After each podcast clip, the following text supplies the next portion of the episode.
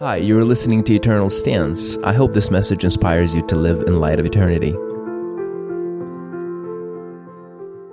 If you have your Bibles, would you open to Mark 8:31? Last couple weeks especially, I've been really thinking about this subject and one of them is that I hear and I see a lot of a lot of messages and if you go on social media, if you go on Twitter, you're going to see a lot of memes, you're going to see a lot of people trying to encourage and they take one verse out of context and as they take it out of the context, they just kind of say, like, oh, yeah, you know, like, God wants you to be awesome. God wants you to be great. God wants you to be have a perfect life and so on and so forth. And I think a lot of times it gives the false impression. Of course, it's not that God doesn't want those things for you, but a lot of times it gives the false impression that somehow following Jesus is an easy walk. And I want to just kind of spend this morning just talking on, on that subject, what it takes to follow Jesus, and, and understanding that even Jesus himself said that in this life you will have troubles. So um, in Mark 8.31 says this, And he, meaning Jesus, began to teach, uh, teach them that the Son of Man, referring to himself rather, must suffer many things and be rejected by the elders and the chief priests and, and the and the scribes and uh, the chief priests and scribes and be killed. And after three days, rise again. And he said this plainly. Then Peter took him aside and began to rebuke him. But turning and seeing um, his disciples, he rebuked Peter and said, Get behind me, Satan. How's that for a friend to a friend talk? Right? Get behind me, Satan, for you are not setting your mind on the things of God, but on the things of men. And calling the crowd to him with his disciples, he said to them, If any of anyone would come after me, if anyone would come after me, let him deny himself and take up his cross and follow me. For whoever uh, would save his life will lose it but whoever loses his life for my sake and the gospel will save it. For what does it profit a man? You know, the famous line, for what does it profit a man to gain the whole world, yet forfeit his soul? For what can a man give in return for his soul?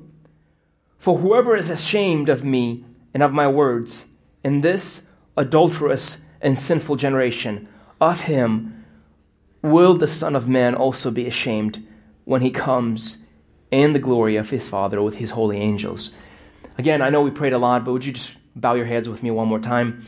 Lord Jesus, I ask right now that you open every single heart. Lord, this is a hard understanding. Uh, this is a really hard saying. I ask right now, God, that you give us your wisdom. And Father, as, as you speak this into our lives, that this would touch our lives and transform us from inside out, that you would change us, God, and restore and renew us, Lord. Lord, we thank you. We exalt you. May Jesus pray, and everyone said, Amen. My question to you this morning is this Have you ever been sold a bill of goods that didn't deliver what they, or, they promised you to deliver? I think if you have cable, or if you're online, you're bombarded with a lot of advertisements.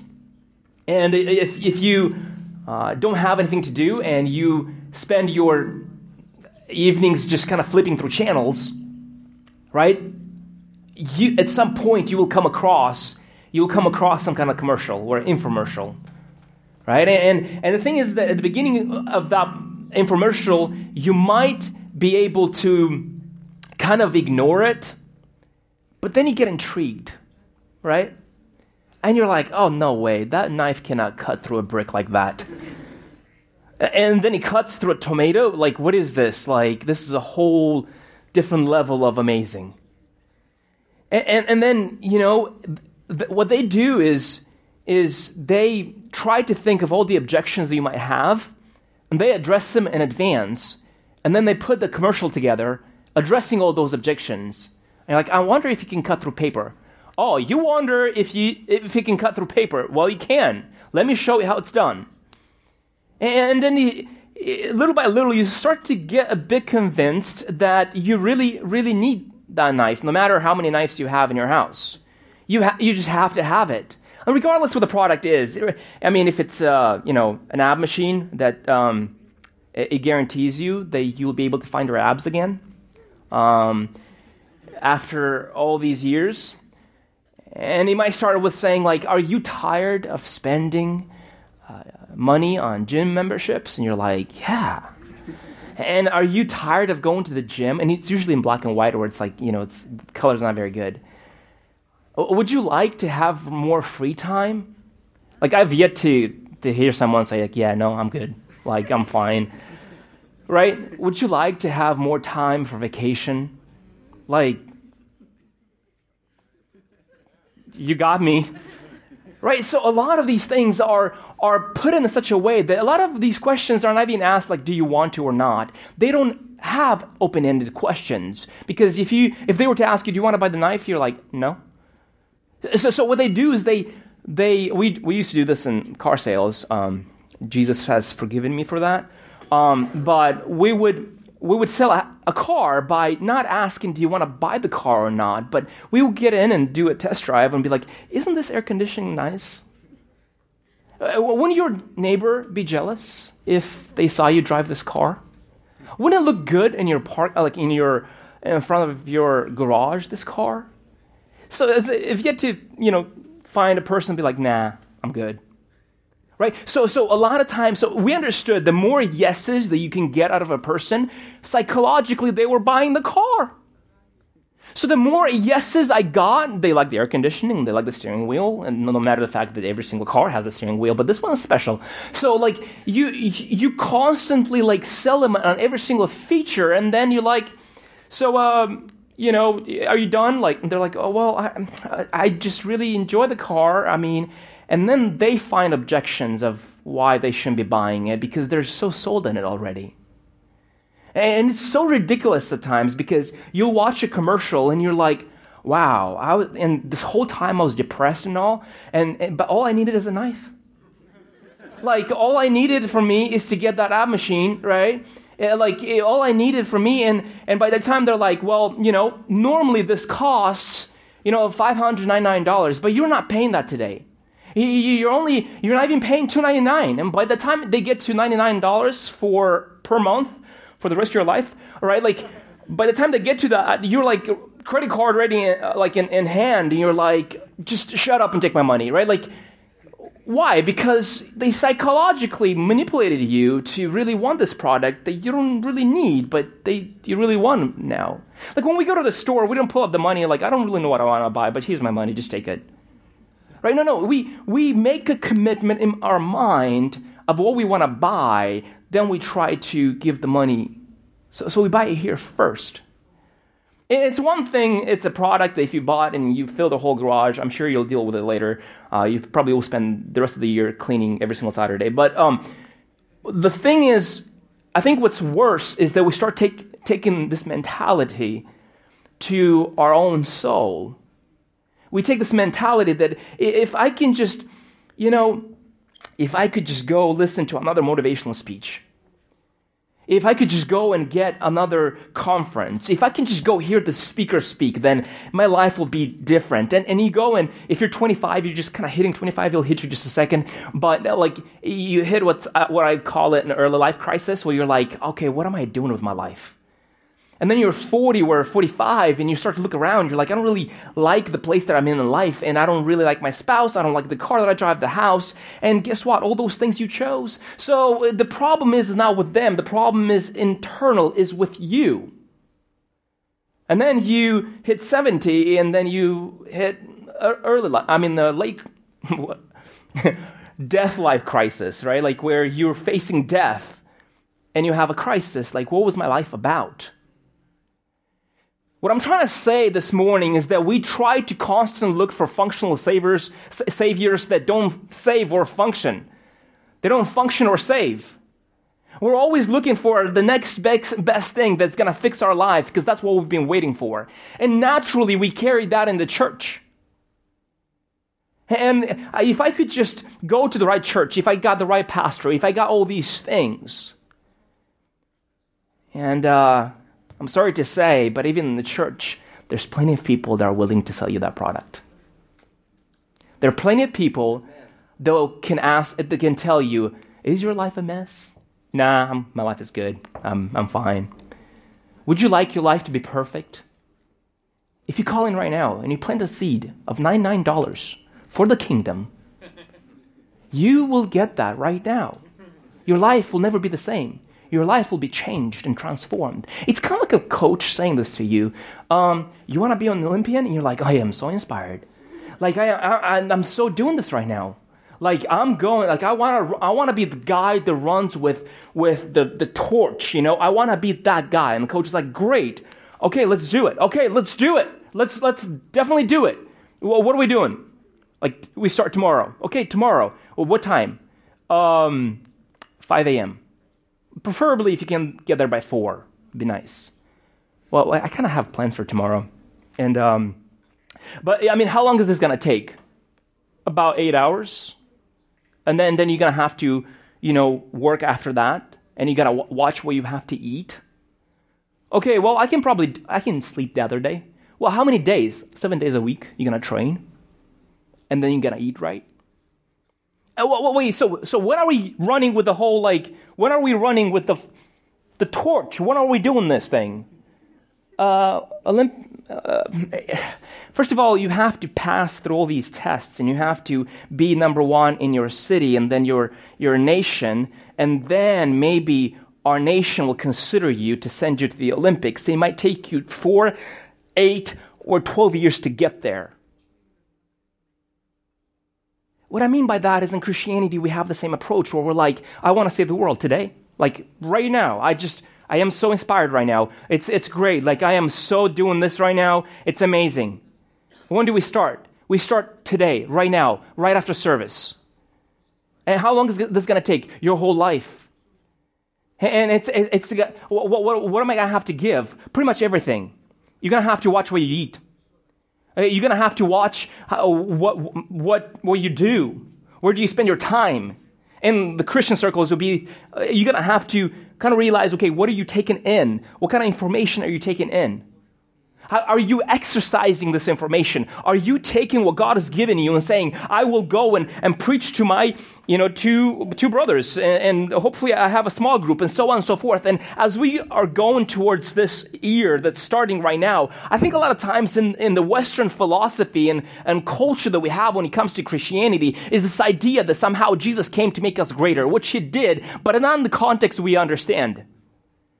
Jesus is not something that we add to our lives so our lives will be better. Jesus says, I require everything of you. A complete giving of yourself to my will, to what I want for your life. I think it was G.K. Chesterton, he said this that it's not that we looked at Christianity and we practiced Christianity and found it wanting. It, it was not because of that. It was because we looked at Christianity, we saw what it takes, and we didn't want it to try it out. Christianity is not an easy thing. Jesus himself said, Hey, you're not, you're not, this is not a walk in the park. This is not for the faint of heart. Uh, you will have moments where you want to quit and leave. They left him all the time. He says that, that Jesus himself had his 12 disciples and then he had more. You know some some uh, writers write it 70 and there's there's people that followed him. And he says that one day he came out and he said unless you drink my blood and you eat my flesh you cannot have part in what i'm doing here. And they're like oh this is way too weird. This is so they, they said this is a hard thing to, this is a hard saying what is what, what, what are we cannibals? Like what, what do you mean? It says that everyone left him except his disciples, and Jesus looked at Peter and said, "Do you want do, do you want to leave?" And Peter said, "Lord, where do we have to go? You have the the keys to eternal life." And here's the thing: this is what we came here for. We didn't come here for the lunch. We didn't come here to be running with the torch, even though if God is choosing you for that, that's a great thing. You came here because of Him. You came here because of eternal life with Him. And to look at the benefits and just kind of emphasize those and prosperity and all these things that we hear on TV. And no wonder we have a Christianity that comes in church and says, well, feed me, teach me, give me. And if you don't like, it's like if I don't like how you preach, I will go on Yelp and rate your church, and I'm going to talk about you, and I'm going to give you a two star, hopefully, because it, it, just I just didn't like it. Well, newsflash, it's not we we like when we don't. It's saying, are we following after him or not? Are we, are, are we following after what he's called us to do? Now look at this. In Mark 8 um, 34, he says this, and calling to the crowd with his disciples, he said to them, If anyone will come after me, let him deny himself, take up his cross, and follow me. Okay, I want you to, to think about that. He says, Deny yourself, take up your cross, and then follow me. Nowhere in there you'll find the only way you know that I'm pleased with you is when you run with a torch and everyone looks at you and like, oh, you're so great. Nowhere do you find where Jesus says, well, you know, your life is going to be perfect. He says, no, you're going to have to deny yourself. You're going to have to say goodbyes. You're going to have to take your luggage. You're going to have to take your suffering, your cross, and then you're going to have to follow after me. Because here's the thing we've heard this so many times, and I think it's uh, written in Psalm 16:11 says this You make me known the path of life. In your presence, there's fullness of joy. At your right hand are pleasures forevermore. He says, You make known the path of life. He says, The Jesus right, this is Psalms, but obviously it's, it's a Christophany of what Jesus is going to do and what God is doing on our lives constantly. It's saying that you make your path known before me. And he says, in your presence, there's fullness of what? Joy. In your presence, there's fullness of what? Joy. In your presence, there's fullness of joy. So then the question becomes if you don't have joy this morning, are you in his presence? Because we've, we've been sold this product that somehow, if you come to Jesus, your life will be perfect. But that's not what Jesus is saying. He says, In my presence, you will have joy. So it's not about the destination. Obviously, at the end, we understand that we have heaven. But for this moment, in this moment, I don't know if I'm, I die today or in a hundred years from now, hopefully a hundred years from now, if I long, or Jesus, all right, like, right? But but it doesn't matter if when that happens. But in this moment, what you are called to do is to be in His presence. The reason we go around, we we we are frustrated and we encounter fear, all these things, we are so stressed, you know, and, and we say cliches like, "Oh, I'm just too blessed, too blessed to be stressed." I'm just just too blessed to be stressed. I, I, can't, I can't be like I can't be stressed. And we say cliches, but we don't mean it. It's kind of like you know, not actually working out. We understand to be healthy, you have to work out and eat right, and we don't want to do that. So we rather spend twenty dollars on a stupid ab machine that oh, for twenty minutes a day for five days, and you obviously haven't accomplished for last five years going to the gym because you've been talking to people. But this thing is somehow going to fix your life. And a lot of times we look at these things for that pill. we look for for that functional Savior that can just change our life and completely transform us in that moment. And it just doesn't happen that way. It's a daily decision. It's a daily walk saying, Are you in my presence right now? You want to have a constant satisfaction in your life, a constant peace, a constant joy. The way you have that is to be in His presence constantly. He did not come to make you greater. He did not come to make all these things like, oh, you're going to be the, the best thing in the world. Because if you remember, that's what Jesus was tempted with. He came that you might walk in holiness and righteousness. He, he came that you might become a child of God. He came to restore your life and give you a future in eternity. That is what we came here for. Now, yes, Jesus does heal, He transforms lives. There are benefits to being a Christian. I always mention that if you're in business, Christianity is not only good for eternity, it's also good for business. You know, I would guarantee that everyone sitting here, you want to go to a business that is honest, that treats you with gentleness and respect, that tells you the truth, So, so you will have those benefits. But you can't treat God as a vending machine where you put your prayer in and you get your need out. God is God. And we can't be going around saying, well, I just don't agree with that. Well, go ahead. Don't disagree with God because I, I don't really know how to convince you otherwise. We have to deny ourselves. But why is it, why is it so hard to deny ourselves? 1 John 2.16 says this, For the world offers only cravings for physical pleasures, a craving for everything that we see, and a pride in our achievement, achievements and possessions. These are not from the Father, but they are from the world, but are from the world. A craving for physical pleasure, a craving for everything that we see, a pride in our achievements and possessions. The reason it's so hard to deny yourself is because yourself is on the throne. We've been dancing around our own ego and our pride. And when we, when Jesus comes, says, no, no, no, that's not going to happen anymore. If I am the king of your life, remember Jesus even said this, that you are my friends if you do what? What I command. Have you ever had a friend go up to you and say that? Say, hey, I, I am I'm your friend if you do exactly what I say. I'm sure you'll find your friends, right? But why is Jesus saying that? Because he's not just a friend, he's king. He is Lord of our lives. You know, and he says, You are my friends. You can have fellowship with me if you do exactly what I say. Because if you do, if you side with the enemy, we are no longer friends. Remember when Jesus was tempted in the wilderness? What was the first temptation? He was a craving of, you know, he was hungry. So the enemy comes and says, Well, you're Jesus, right? I mean, I, I heard all those powers that you have and stuff. Right? So why don't you just tell these rocks to become bread? Jesus could have done that. But he's like, No, no, no. I will not listen to you.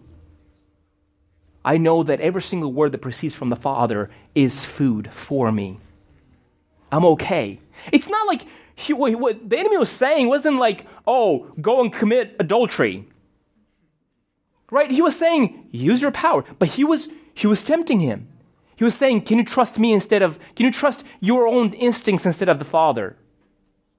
So, a lot of times, the reason we have such a hard time to die to our self nature is because we don't really fully agree that God has the best interest in, our, in mind. We, we don't fully are sold on the idea that God knows best what's best for our lives. So we have a, a trust issue here. And the enemy starts to exploit that. And says, "Well, are you sure that's that sounds that sounds that sounds a little bit too religious, honestly. Like you should probably just do it because like you don't want to be religious now, do you?" And she's like, "No, no, no, I'm not going to do that." The second thing is he comes to him and says, "Okay, well, could you you're Jesus, right? I mean, could you just kind of jump off the temple? I'm sure that the Father, because He cares about you, because you remember how you said that the Father is going to provide the food for you? The Father cares for you, so why don't you just jump? It's another temptation. It's another temptation. It's another thing. It's, it's not like what he was saying, like if Jesus were to jump, like it's not like he's a human being.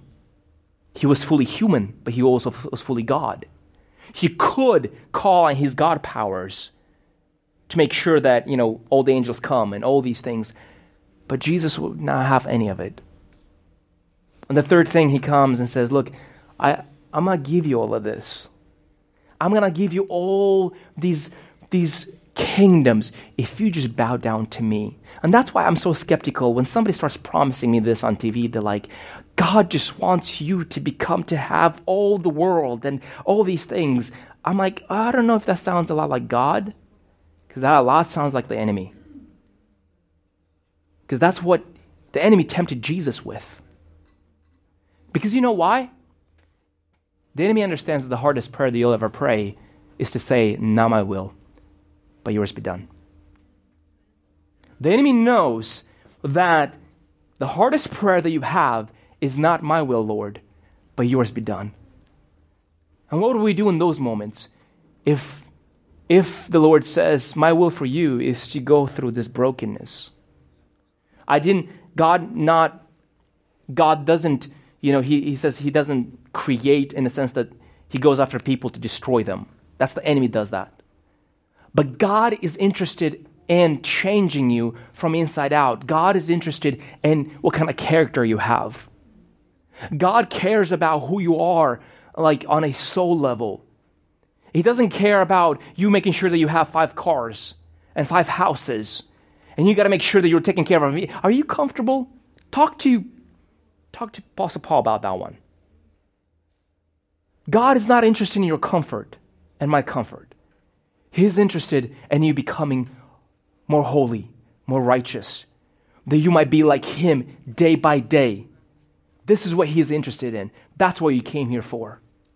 You didn't come here for all the, if you want to be the Olympian, you're going to have to do the work. You're going to have to be a Christian. You're going to have to prepare for this, obey. This is a word that we don't hear much in, in the church. Because here's the thing to deny yourself, you, you have to obey his voice instead of yours. God is a king, and like I talked about last time about honor, we cannot have our democrat, uh, democratic mindset when it comes to Him. We have to obey the kingdom principles, and when He speaks, we obey. I don't know how much simpler I can make that, right? So, so the first thing is is to deny yourself, deny your. I, I, but I want, but this is the uncomfortable. welcome, welcome to the club, right? Like it's it's extremely uncomfortable to follow Jesus. But, but this is going to be painful. Oh, yeah, yeah. Forgiving is going to be extremely painful. You know why? Because Jesus actually forgave you while he was still on the cross, and the nails were still in his hands and his feet. And while he was in all that pain, he looked at you and said, God, forgive them because they don't know what they do. So, can we actually go to the cross and look at what Jesus has done for us and say, Yeah, but you don't understand what my parents have done to, uh, my parents have done to me? Can, can we go and say that? Can we look at what he's done? Say, no, Lord, Lord, I, I don't know if I can do this. We have to get past that. Jesus is going to come and he's going to call you out of your comfort. He's going to call and he's going to ask you to, you know, come here and say hi to people out there. And it's kind of awkward because you don't know them. You're like, hey, hey. And um, so what'd you do this weekend? Like, it's uncomfortable. But true love initiates. And you will initiate and say, hey, you know what? I don't care how I feel right now. I will love people. I'll reach my city. I'm going to go after my school and my job. I'm going to do what God has called me to do, regardless how uncomfortable, regardless how scorned I get, how much hate I get thrown my way, because ultimately what it matters, I play for the audience of one, and that is Him and not everybody around me. This is what we're called to. And then He says, and then you're going to have to take your cross so if, if getting out of your comfort zone and leaving and saying, I'm no longer on the throne, when Jesus says yes, uh, how do you know that God has called you to this church? You know how you know? That if God has not called you anywhere else, okay, He planted you here until He speaks again. Okay? It's not like, oh, I'm just going to go to this church and this church and this church.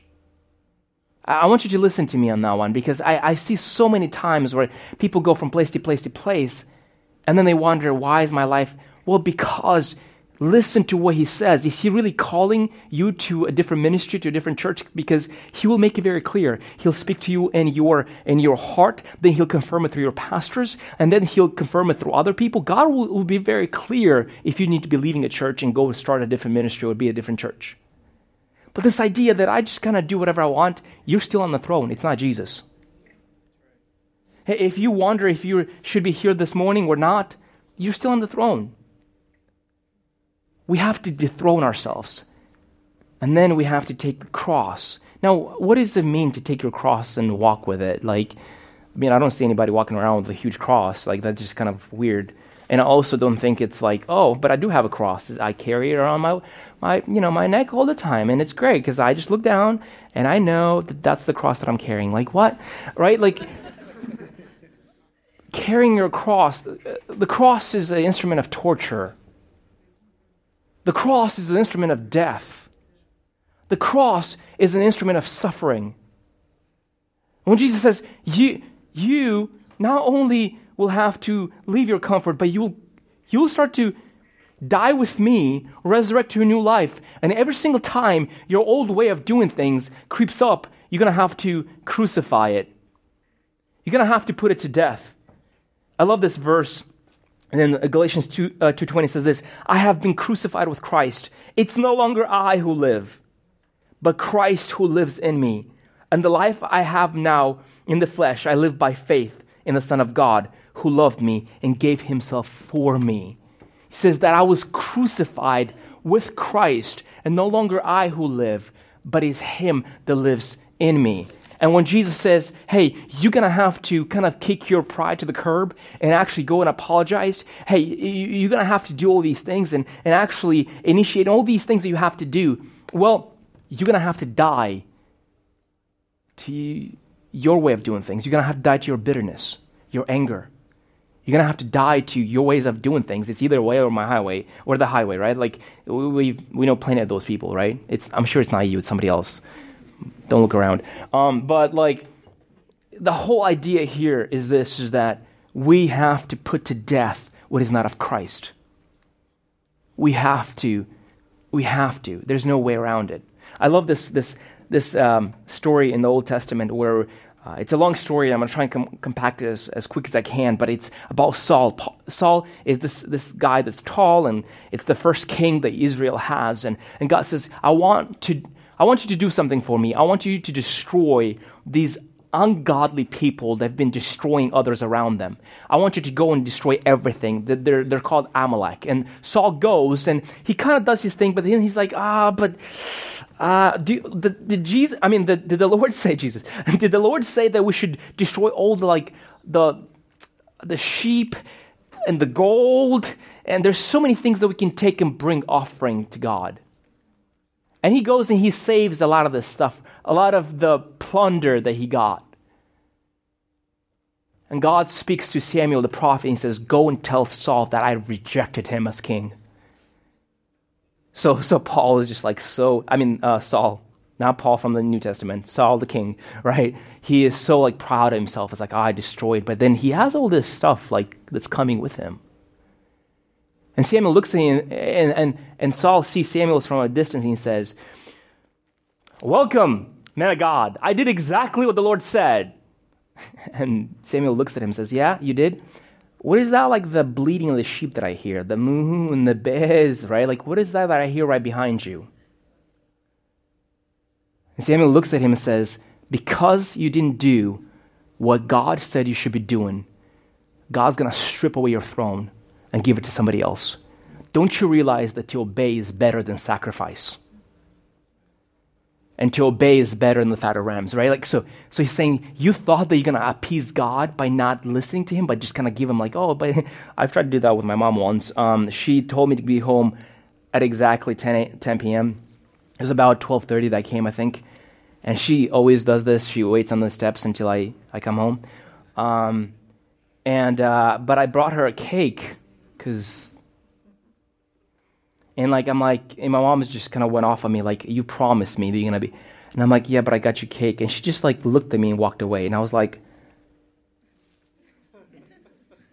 and i felt horrible. A lot of times with god we do that. We we don't obey what he says but we try to appease him by saying but i'm gonna do better. I'm gonna sacrifice. And god says no no no no. I want you to do what i told you to do because we see later on with the, the king that he chooses, David. What I like about David, now David had some problems. Okay, he's got some major issues. Uh, if you thought he had issues, go read you know his life. Um, but Saul give, gives him his uh, his wife um, uh, Michal or Michal, and uh, he he's another long story. But basically, the Ark of the Covenant is is is taken into captivity, and is brought back. And in the process, a guy tried to touch the Ark of the Covenant who was not supposed to, and God killed him because God gave instructions on how this to be done, and, and people kind of ignore that. And David got mad, but then he understood that he, he has to do this in obedience, not in trying to appease God, but to do it in obedience. So he would take 600 like f- feet or something like that, and then he would put the, the Ark of the Covenant, and he would, uh, you know, get some sacrifice around the Ark of the Covenant, and he started to dance, you know, rather. So, so that's how he carried the Ark with the presence of God in Jerusalem. And he says, and as he got into Jerusalem, he took off his kingly robe, right? He kind of undressed himself. And a lot of people say that he got naked. He didn't just for the record. Um, he had what, what, we know as underwear, right? Like, so he kind of got, he took his, his, his king attire off. And in, in, in his joy, he started to dance around the ark, and his wife was looking at him through the window. Now, remember, his wife is the queen, right? And, and she looks at him and she says he, she despised him. And after Dan, uh, David dan- danced and did all these things, he came up to to her, and she just kind of folded uh, her hands and looked at him and said, Oh, wow, oh, my, my, my. Like how the king of Israel made himself a fool today by, by undressing and becoming like the commoners. Think about that. She's making fun of him, and she's just kind of like saying, How would you, why would you do that? Why would you make yourself like a. And he looks at her and says, Michal, like, don't you realize God chose me as king for a reason? I don't care if people see me as a king or not. I am in his presence, and in his presence I will rejoice. I don't care how many people look at me and says, "Oh, you're conducting yourself un- unkingly." I don't care about you know being politically correct or not. I-, I don't care about how I look because I am in His presence. I'm gonna do exactly what He told me, and I'm gonna rejoice in His presence. And if you don't get that, I'm sorry, but this is who I am. And God has rejected your father because of that. Because instead of him actually obeying the Lord, he actually decided to do and bring sacrifice. I think this is a huge lesson for us. Because even in the New Testament, Jesus told you on the last part of this, of this passage says, you know, deny yourself, take care, uh, take, take your cross, and then follow me. To follow him, you're going to have to listen to his directions. You're going to have to obey. Because here's the thing. Here's what kind of puts everything in perspective, and we're going to come to a close very soon here. But he's saying, because for those of you who are trying to save your life, you will lose it. But for those who spend your life for my sake and the sake of the gospel, you will gain it. For those of you who try to save your life by gather as much as you can. I was watching an uh, interview of Mark Cuban. He says, you know, I just want to die with a lot of possessions, and I just want on my, my epitaph, on my, on my tombstone, to, to just have a smiley face. And I'm like, oh, that's some low bar to, to hit, right? Like, this all that you want out of life? And Jesus continues and says, because what does it profit a man to gain the whole world but lose his own soul? We see plenty of evidence today and so many so many times before us where people are they've achieved the top of their you know profession. They have money to go around the world. But they don't have an eternity that is certain. So, so my question to you this morning is this. What is your functional savior that doesn't function or save you? What have you been putting your trust in is it you're just making sure that you have health insurance? Making sure that you have a stable job? Making sure that you just you just have to have that career? You just have what is your functional savior? Savior. I remember I was talking to a girl and like apparently she was a multi-level marketing and she was just like, "Man, uh, what do you do?" I'm like, "I'm a pastor." She's like, "Oh, you're one of those, huh?" Well, let me tell you, like, I have this product that is good for arthritis. It's good for your kidneys, and I'm thinking like, oh wow, that's actually really good, right? Like, it's good. It can cure uh, it can uh, cure cancer, and I'm thinking, whoa, that's impressive. And then I realized it was just a sales pitch. But we have our message has something that's so much bigger than all of that. You see people give their lives to go save someone from a rubble from a building rubble. But we are called not to just save someone for 30 years, we are called to save people, obviously God through us, not us doing it, right, for eternity. We are called to show people a way out. We are not called to give people pillows on the plane as the plane is going down. We're, given, we're called to give them parachutes, a way out. We are called to so much bigger. And when I look at people that spend years and years and years studying to become a doctor so they can save another person for so many years. But we are called to encounter God and then through our lives impact the world around us and to carry the hope. Now, Jesus doesn't say that for those who give their life for others. The only qualification here is for those who give their life for my sake and for the sake of the gospel. Those get saved. So, let me ask you this what is your legacy? What will people say a hundred years from now about your life? More importantly, what kind of eternity do we face? Have you thought about this? We can have a whole eternity to think about every single decision that we've made. That's why we don't have time for trivial things like bitterness and pettiness and unforgiveness. We don't have time for all that. I think of my grandma who she was so in tune to hearing the Lord. She never made a huge impact in the sense that, like how people say, she lived in a village of 6,000 people and she knew a few different families. That's all she, she knew.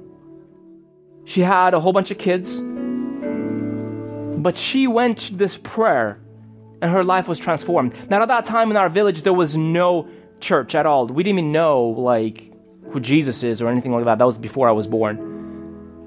And then she came and and like she had an abusive husband and and and her trembling, she started telling people about the Lord. And that turned into a small church. She never made it to the finals. She, never made it to a huge arena preaching or any of that. But she instilled the faith in my, my parents which instilled the faith into me. And I remember when she died, I was about four and a half years old, and my dad went to her to the hospital, and my dad's like, "Well, the doctors are saying you're fine, and we're gonna come and pick you up in about three hours, for four hours. I don't know exactly how." Well. And she looks at my dad and says, "Michael, I'm going home, but I'm not going with you." He spoke to me this morning. Jesus talked to me this morning, and he's taking me home today. And I was like, my dad's like, you're talking crazy. Like, what do you. So they left for two hours and then she died. When I look at her legacy that she left, she never had money, she barely raised her family. But godliness is so, so much more than gold. Godliness is so much more than a great career. Godliness is so much more so if we pursue all that, we're selling ourselves short. So I'm going to ask you to pray and then going to give it to Pastor Yuri. But I, I want you to think of your functional Savior. I want you to think of the moments where you just sort of went as a rescue to this thing instead of God and bring it before the Lord. So, Lord, I, I've been trusting things that are made out of, out of wood and clay, things that are made of, out of metal and and plastic and leather. Lord, I've been trusting my career, I've been trusting all these things. But Lord, we, we need to encounter you. Thank you for listening to Eternal Stance. My hope is that these messages will help you to live in light of eternity. If this podcast is a blessing to you, would you share with other people? Thank you in advance, and until next time, God bless you.